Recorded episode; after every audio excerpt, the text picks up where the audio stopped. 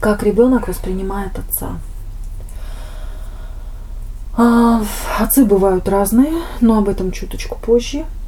Но в принципе ребенок воспринимает отца как среду. Ну вот как что-то, что находится рядом. У ребенка есть такая история, что маму он воспринимает как что-то, что его очень плотно окружает, потому что он сидит в мамином животике, да, то есть мама это очень тесный мир. А он, когда рождается, мама, ее тело, ее запах, ее голос, ее дыхание, ее энергетика для ребенка привычные, а отец, он находится на каком-то удалении, ну вот от да. ребенка, да, поэтому он такой более дальняя среда. Причем э, очень важно, как рядом папа был, когда была беременность, или не рядом. Слышал ли ребенок голос отца? Какой это голос, любящий или крик, ну, крикливый, грубый или заботливый? То есть прикасался ли папа к животу, ну вот обнимал ли жену или или не было тактильного контакта, потому что есть пары, которые по-разному проживают беременность, это их либо религиозные, либо, ну вот личные там определенные технологии, и это, ну правильно, просто отношения между ребенком и отцом закладываются уже в животике. А, и когда ребенок рождается, конечно же, он попадает на руки к папе, но э, вот тоже очень важно а, как папа простраивает отношения с ребенком. Очень многие папы, особенно сейчас, чем грешат, но им помогают этим грешить, они начинают играть роль дубликата мамы. Такой мамка-заменитель. Он и перепеленает, он и там покачает, он и сосочку вставит, он чуть ли не там грудью покормит. Вот нельзя этого делать ну, как бы помогать надо, но нельзя этого делать. Я настаиваю на том, что есть женская работа по отношению к ребенку, по словам работа или труд, вклад, а есть мужская э, вот часть вклада в ребенка.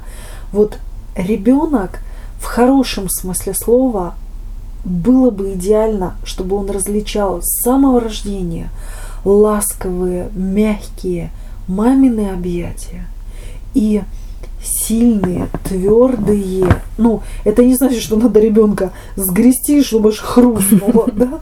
То есть и сильные, там, уверенные мужские руки отца. Вот поддержал папа, да, ты мой сын там, или ты моя девочка там, ты моя хорошая. Вот, но честно сказать, я против того, чтобы мужчины с колясками гуляли. Я против. Мужчины должны заниматься мужскими делами. Женщины должны заниматься женскими делами. Но опять-таки, это моя позиция. Кому-то не понравится, и я не претендую. Я не буду бегать по домам и следить, как вы живете, как я завещала, или как-то по-другому. Да? Но просто, если вы хотите, чтобы ребенок к вам относился как к отцу, а не как псевдомамке, если вы хотите, чтобы ребенок вас уважал, если бы вы хотите, чтобы ребенок вас наследовал, прислушивался к вашим принципам, к вашим уставам, то имейте эти принципы, уставы, позицию и поведение достойное. Потому что ребенку не нужна мамка в виде мамы и мамка в виде папы. Ребенку нужна мама и папа. Ребенок папу воспринимает как э, внешнюю оболочку вот а, мира. То есть mm. вот если можно сделать матрёш, матрешечно, да, вот так пример такой. Ребенок это маленькая матрешечка, мама его окружает большей матрешечкой, а папа это еще большая матрешечка. Mm-hmm. И вот тогда у ребенка срабатывает правильное позиционирование. Я горошинка, мама мякоть, а папа кожура. Ну, то есть вот такое, весь такой, весь такой угу. он форма, угу. которая, во-первых, задает рамки формы, во-вторых, является опорой, в-третьих, является вот такой вот границей, очерченной средой, э, которая у ребенка на интуитивном энергетическом уровне э, создается ощущение маленького государства, правильно построенного. Если папа мамкается, то мама папкается тогда. Мама становится мужской. У ребенка эррор в голове начинается сбой программы с самого рождения. Потому что папа нежный, мама активистка. Да, или там мама агрессивная. Да. И ребенок потом путает роли. Ну, во-первых, родители путают роли, во-вторых, ребенок путает роли. И он начинает ластиться к папе, а пугаться маму. Вот этого лучше ну, не делать. Я понимаю, что у нас разные характеры. Есть женщины там с твердым характером, есть мужчины с мягким характером. Но отец это отец, а мать это мать. Потому что, понимаете, в чем фокус? от того, что женщина стала твердой, как рельса, это не значит, что она стала мужской и, как следствие, главное, как следствие, дающей жизнь. Она просто стала твердой. Если мужчина мягкий, это не значит, что он не мужчина, что он не главный и не дает жизнь. Он просто мягкий. У него такая конфигурация психики, такая энергетика.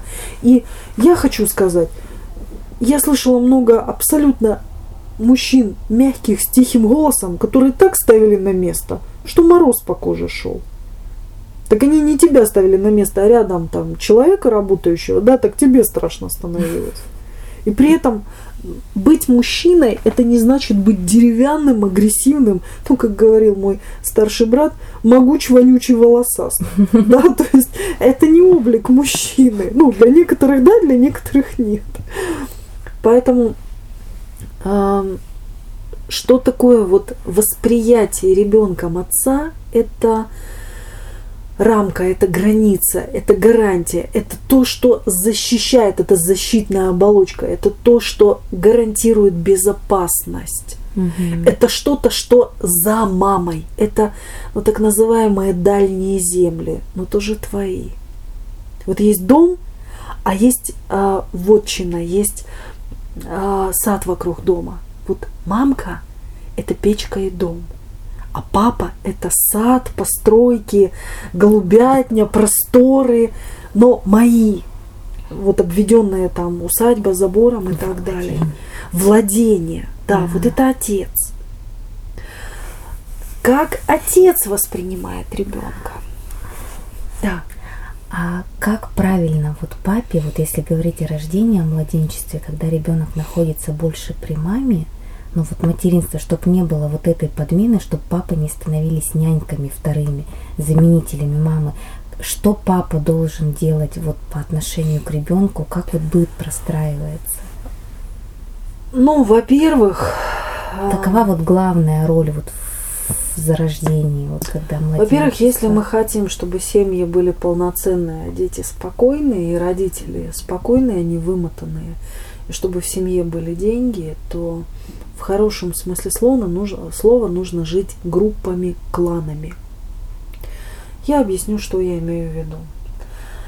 Семья, папа, мама, я обречена на невроз, если не на психоз. Потому что когда женщина одна все время биткается с ребенком, даже если ребенок спокойный, она круглосуточно. Если она круглосуточно с этим ребенком, ей захочется что-то с собой сделать, месяца на третьем во многих случаях гарантированно. После родовой депрессии, нагрузка, перестройка мозгов, перестройка э, гормонального фона, постоянная нагрузка, ну вот ребенок, надо при этом помыть, постирать и так далее, и так далее, да, вот как девчонки опять-таки в интернете шутят – ребенок заснул, и ты свободна. Хочешь стирай, хочешь гладь, хочешь готовь. То есть, ну, и это правда, да, потому что ты это очень много нагрузки, да. очень много нагрузки. И папа тоже, если он сидит дома, тогда стоит вопрос, кто зарабатывает. Если папа зарабатывает, работает, обеспечивает, тогда стоит вопрос, а когда папа будет отдыхать, и когда мама будет отдыхать. Вот Поэтому я считаю, что для того, чтобы, ну, собственно, раньше так и было. Бабушки, тетушки, рядом там племянницы старшие, да, всегда люди жили сообществами, кланами. Втроем, вдвоем невозможно. Вдвоем невозможно справиться с ребенком, полноценно не угробив себя, там супруга, отношения, здоровье и ребенка. Вот это мой сказ. Я понимаю, что есть отдельные люди, у которых там все получилось, и они там ребенка на закорках все время тягали, но это отдельные истории, когда ну, невероятно гармоничное материнство, отцовство, семейные отношения, ребенок благополучный. А если малыш тревожный? А если мама тяжело родила? Ну, а если папа дальнобойщик или работает где-то далеко, да, и устает невероятно? И быть не может рядом. И быть не может рядом. То есть я считаю, что если мы говорим о полноценности, вот воспитания, взращивания, то надо жить группами. Нужен помощник. Либо нянюшка, либо домработница, либо бабушки, тетушки, сестры, вот. Женщинам должны помогать женщины. Да, женщины, вот абсолютно ты права, я тоже считаю, что есть, знаешь, вот в хорошем смысле слова, есть женская сторона жизни, а есть мужская сторона жизни. И было бы много порядка, если бы девочки прекрасно осваивали и реализовывали женскую сторону жизни и не лезли в мужскую. А мужчины прекрасно осваивали мужскую сторону жизни и не, не, не становились мужчинами с женской психикой. Причем я сейчас не, не намекаю ни на какие там нюансы. Я говорю о том, что мы будем об этом говорить сегодня. Вот, о том, что происходит с мужчинами, когда они маменькины сынки и когда они взросленные живут на женской территории. Это мужчины, которым очень трудно развернуть свое мужское. И не потому, что у них есть какой-то изъян, а потому, что у них не развито. Это как человек, который дышит одним легким. Вот левая легкая развита, а правая не раскрылась. Вот, тебе и все. Вот это мужчина на женской территории. Поэтому, когда мы говорим о том, как надо быть, надо либо обеспечить, чтобы был при, приглашен персонал вспомогательный, либо надо, чтобы родственники, мамки, няньки собирались в кучу и помогали с ребенком. Ну, а папа, соответственно, тогда играет чисто вот отцовскую. А папа играет отцовскую мужскую роль, потому что ребенку до, честно скажу, ребенку до вот где-то трех месяцев папа, вот как нянька, ну, не нужен. Побыть у мамы на руках, да. Подержать ребенка немножко на руках, да но не заменять Папа. маму, угу. папы, да, но не заменять маму. Не заменять, ничего хорошего в этом нет. Да, женщине становится удобно, что мужчина у нее прислуга. Но чем заканчиваются такие браки? Печально. Эти браки заканчиваются. Причем, как правило, в 2-3 года ребенка. Потому что женщина с телефоном рожает – Женщина с телефоном в послеродовой палате, она решает деловые дела. Мужчина бегает, бегает, бегает. Потом он носится с няньками, сосками, да, лялькает эту ляльку. И потом она понимает, что он не мужчина. Он действительно уже не мужчина, потому что он мамка, нянька. И ему надо как минимум проделать путь назад, чтобы опять восстановить муж, ну, в мужском статусе. Еще и выбить из мужского статуса своего благоверно. Потому что по добру, по здорову она уже оттуда не уйдет. Ей уже там понравилось.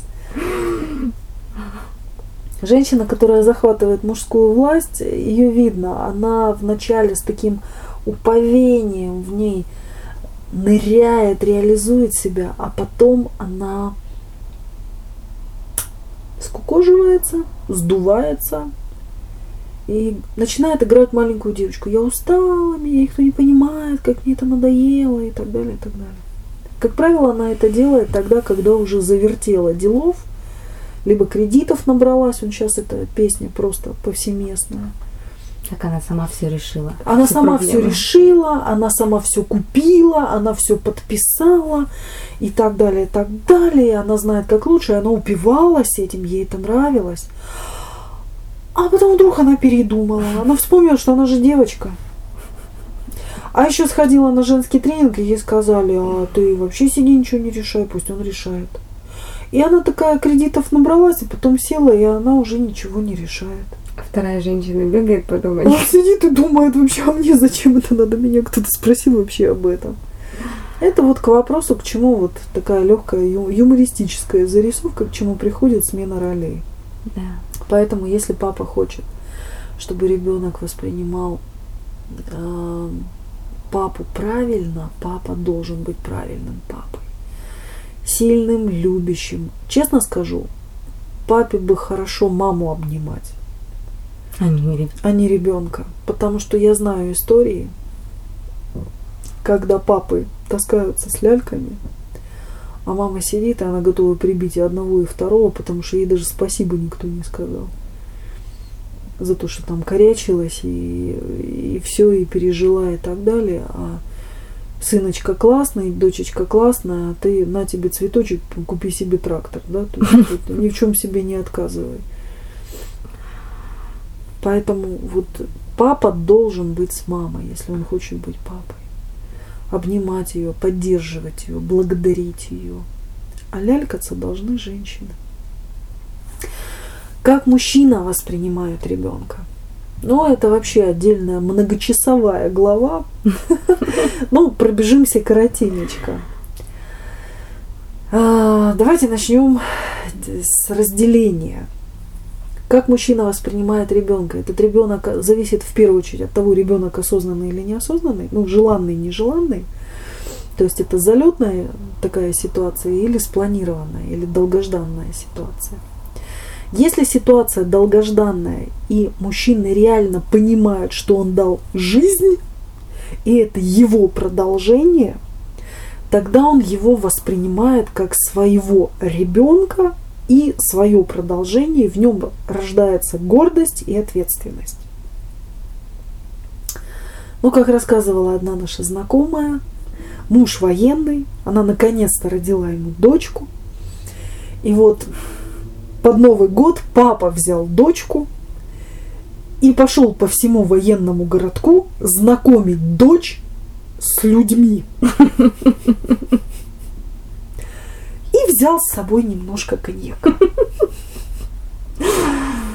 То есть все было нормально, ребенок не пострадал, люди тоже, папа тоже. Мама то есть отдыхала. Мама отдыхала, это было в аккуратно Новый год. Мама там натерла, нарезала все салаты, заливное и прочее, вот. А папа с дочерью обошел всех людей значимых. То есть они ходили по квартирам, немножко выпивали, что-то закусывали, говорили, хвастались. Он показывал, то есть папа демонстрирует ребенка. Вот он мой. Да. Я помню тоже, как отец моей старшей дочери говорил, так, Ален, одевай нас с Владкой, мы идем гулять. То есть я должна была подобрать одежду мужу, я должна была разложить коляску, я должна была одеть красиво ребенка обязательно. Тогда было модно 90-е годы. Белые носки в черные туфли, белая рубашка обязательно. Дочь должна была красиво. И они шествовали. Ни в коем случае никто не собирался идти в магазины попутно что-то покупать. Магазин это твое. День нас с дочерью мы идем гулять. То есть это такая демонстрация. Ну вот, мужчины, они на самом деле, ну, как правило, отцы, они гордятся, демонстрируют и хвастаются. Вот. Ребенком. Мамы заботятся и любят. Вот мама кружатся вокруг детей. То есть мамы шуршат, шуршат и шуршат. А папы шуршать не должны. Если ребенок желанный, не без того. Я слышу уже голоса, что «А что делать, если я хочу помочь своей жене? Да помогайте на здоровье, только помните, что вы не мамки, а папки. И, по крайней мере, если вы там собираетесь там постирушкой заняться, или там бутылочку помыть, или там, я не знаю, там пеленки поменять, да, там, и посюсюкаться, параллельно с этим говорите своему сыну или дочери, что вы папа, и вы гордитесь. О, какой я. О, какой я. Да. Я делаю. Да. Так уже быть сегодня. Да, да. То есть вот ведите себя из мужской позиции. Да. Потому что, ну реально видела в Москве картину, по парку гуляют два брата, очень похожие парни, где-то им лет 30. Один с коляской, оба с бутылками пивка, ну, парк, да, дальняя часть, где там никто не ходит. И вот они вот пьют пиво папашей и коляску везут, а коляска крытая еще такая, малыш маленький, это намовлятку, ну только родился. И вот, вот этот жест, это женский жест, когда он, держась за ручку, перегибается, вытягиваясь лицом туда, в эту, вот альков этот, да, вот поднятый в изголовье туда. И вот они вдвоем, у них аж брови подняты, вот чисто женские выражения лица. И в руках бутылки, да, они их так отставили бережно, чтобы пиво не пролети, на ребенка посмотреть. И вот они посмотрели на ребенка и дальше идут там. Катят коляску, пьют пиво, разговаривают.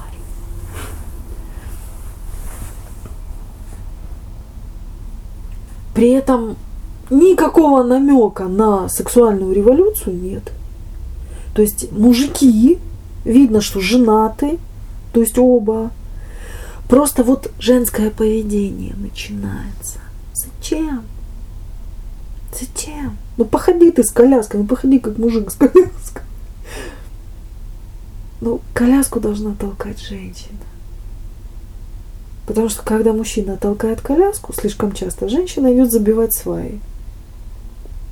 И ничем хорошим это не заканчивается. Как отец воспринимает ребенка, если этот ребенок нежеланный, не планированный?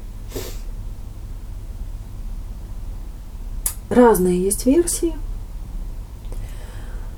Но, как правило, мужчина воспринимает этого ребенка как нагрузку.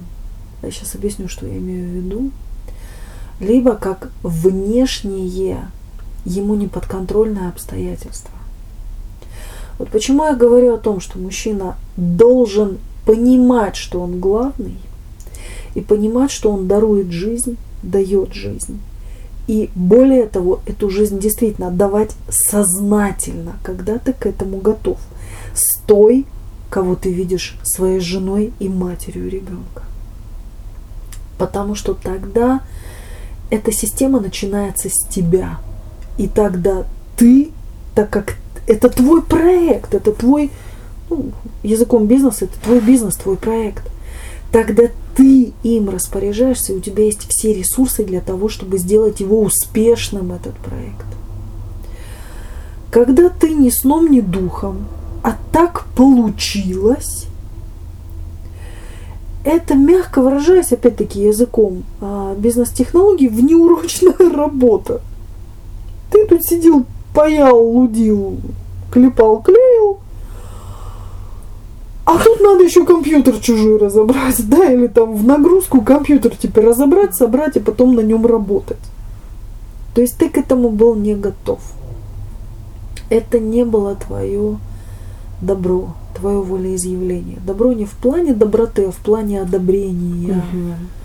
Добро в плане быть посему, да, это будет. Я даю добро, чтобы это было в плане воли изъявления это против твоей воли случилось, и тебе теперь что-то с этим надо сделать.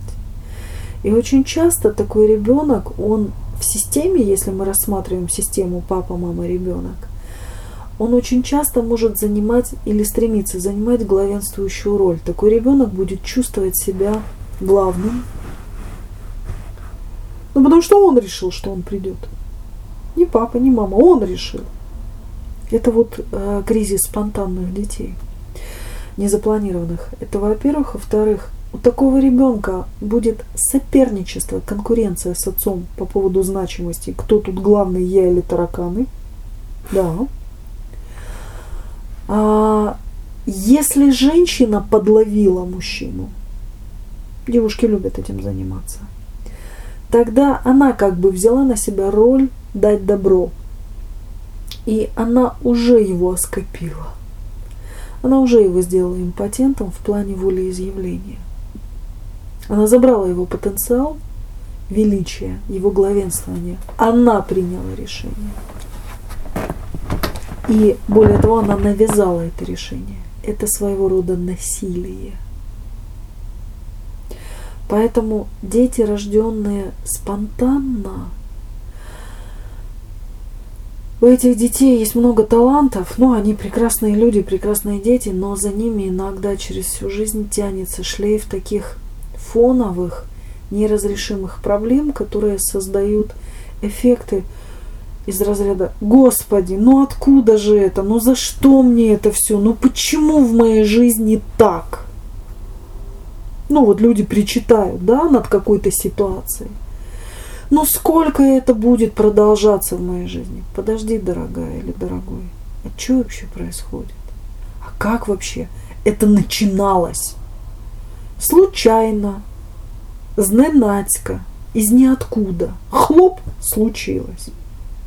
Отец хотел? Нет. Мать была готова? Ну так. Чего ты теперь хочешь? И в твоей жизни зненацька, ниоткуда падают какие-то события, к которым ты не готова уже. И ты не знаешь теперь, что с этим делать, когда оно падает тебе на голову. Поэтому вот если, если это супруги, а, которые, ну, рассуждали, что ну неплохо бы еще детей, да, будут, будут, это одна история. А когда не хотели, а случилось, это уже другая история. Или когда вообще занимались не тем, чтобы делать детей, а просто развлечься, а получилась жизнь. Развлечься и получилась жизнь жестко звучит. Да, живется еще потом жестче.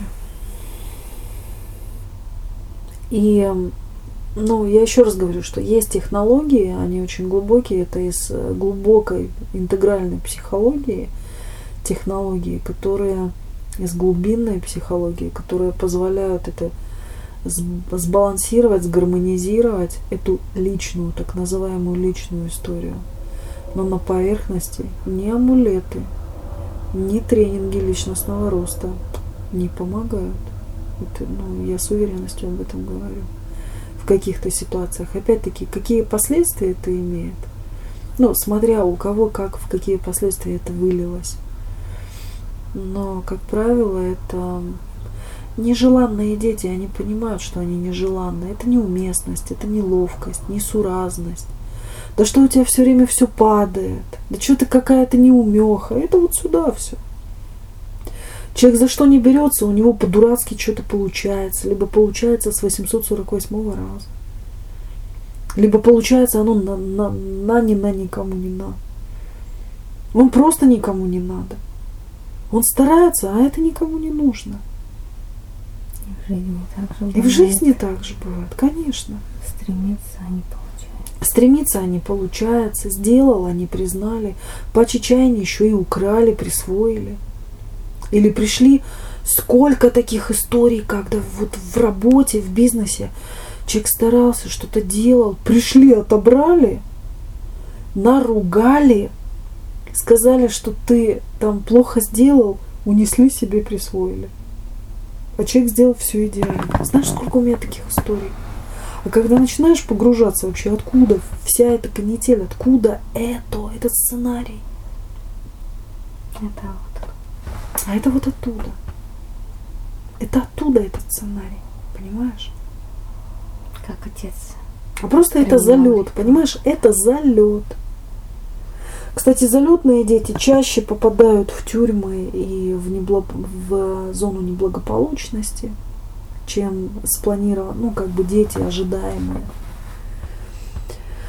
Если говорить по благосостоянию, то тоже статистика такая успеха добиваются, как правило, желанные дети больше, чем дети, которые были не запланированы, не признаны, не приняты. Или хотя бы путь этого успеха, он совершенно разный. Ну, да? либо путь успеха разный, да, кто-то идет по головам, по головам, а кто-то идет, используя для себя и для людей, и раскрывается реально как в человеческом формате, а не в э, просто забери любой ценой. Поэтому лишь бы у тебя было, а на остальных плевать. Тоже такой вариант. Да. Поэтому тут много есть вариантов. Поэтому как отец воспринимает ребенка, все зависит от... Я настаиваю на том, все зависит от отношений с матерью и от э, формата зачатия, истории, как появился этот ребенок. Бывает так, что дети, рожденные от нежелания, потом становятся самыми любимыми. Но даже при том, что они самые любимые, у них все равно существует надлом. Ребенок знает, поднимался ли вопрос, оставлять его или нет, когда он был маленьким еще в животике. Ребенок знает, хотел папа или нет, хотела мама или нет. Ребенок знает, что хотели мальчика, родилась девочка. Или наоборот. Ребенок знает. Знает. Он все это воспринимает. И поэтому, как отец воспринимает ребенка, тоже очень важно для ребенка, для будущего человека. Если отец воспринимает легкомысленно, ребенок недооценен, он не важен. Уйди, не мешай. Если ребенок абуза, он все время требует, папа, ну поговори со мной, папа, папа, папа, иди отсюда ребенок тоже понимает, что он лишний, он с этим растет. Много есть вопросов. Поэтому идеально, идеально. Честно скажу, вот все говорят о демографической ситуации в России и в Украине. А у меня следующее тоже послание. Если бы отцы прочувствовали наслаждение, удовольствие от осознанного отцовства, вот когда ты не тебя выбрала девчонка какая-то и окрутила, а когда ты выбирал себе жену и мать, когда ты говорил своей женщине, я хочу, чтобы ты родила ребенка, когда ты, да, получал удовольствие, и она получала удовольствие. Но при этом вы наполняли это смыслом создания жизни, давания добра на жизнь, добро на жизнь. Когда ты с трепетом узнал, что жизнь уже у нее в лоне, в животе – когда ты понимаешь, как мужчина, что это твой маленький мир, ты король маленького государства, в котором есть ты, жена и ребенок. Может быть, собака, кот, канарейка, кто угодно. Хоть пруд с жабами. Но ты тут главный. И ты ответственен либо за кусок хлеба, и теплое одеяло, и мягкую подушку, либо за все сады мира к ее ногам.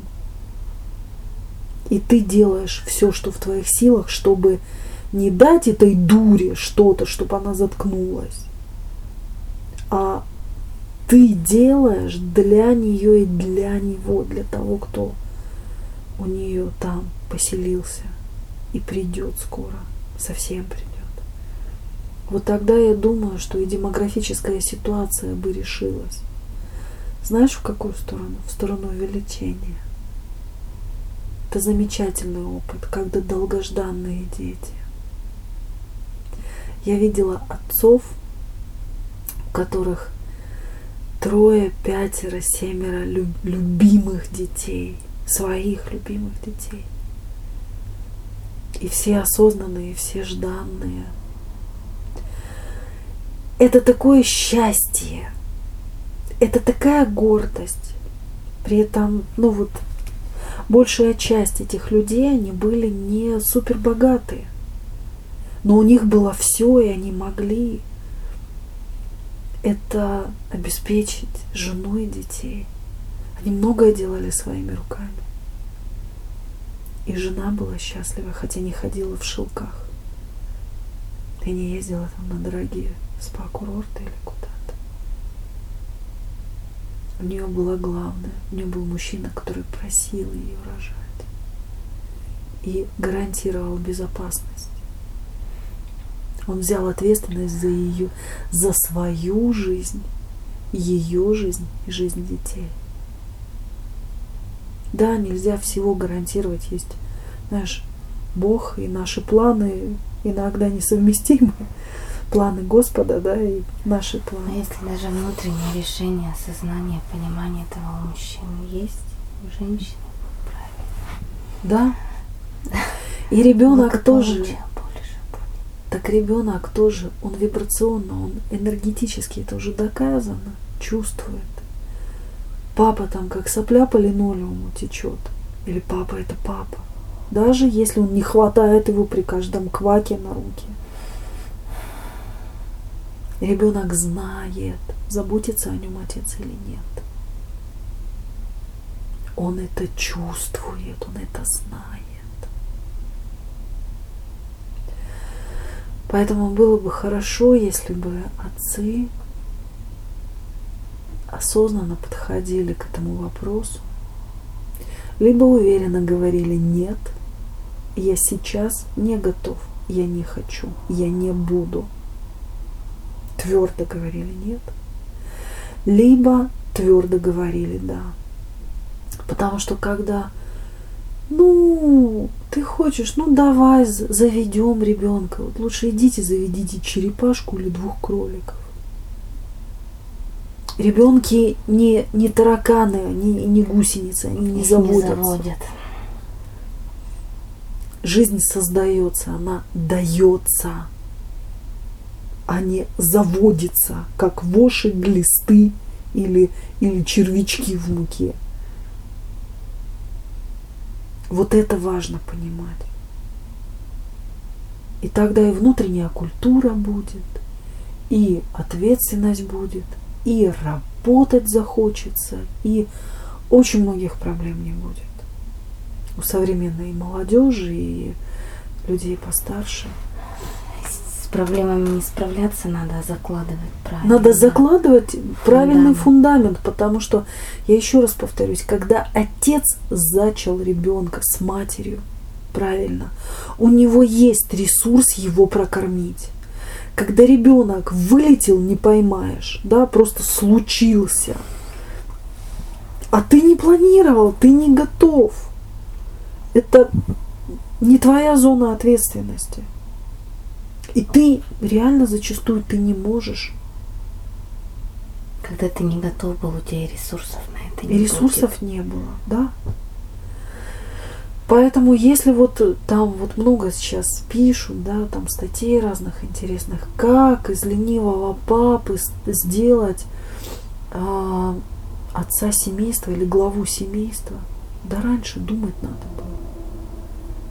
Если человек ленивый, если ему не хочется, то это насилие, это манипуляция. Мы сначала проманипулировали, чтобы залететь, а потом... А по, теперь мы все время его мотивируем, понимаешь? Чтобы он стал не ленивым. Чтобы он стал не ленивым. Голова семейства. Он изначально должен быть главным. Так он не глава, он тапочки.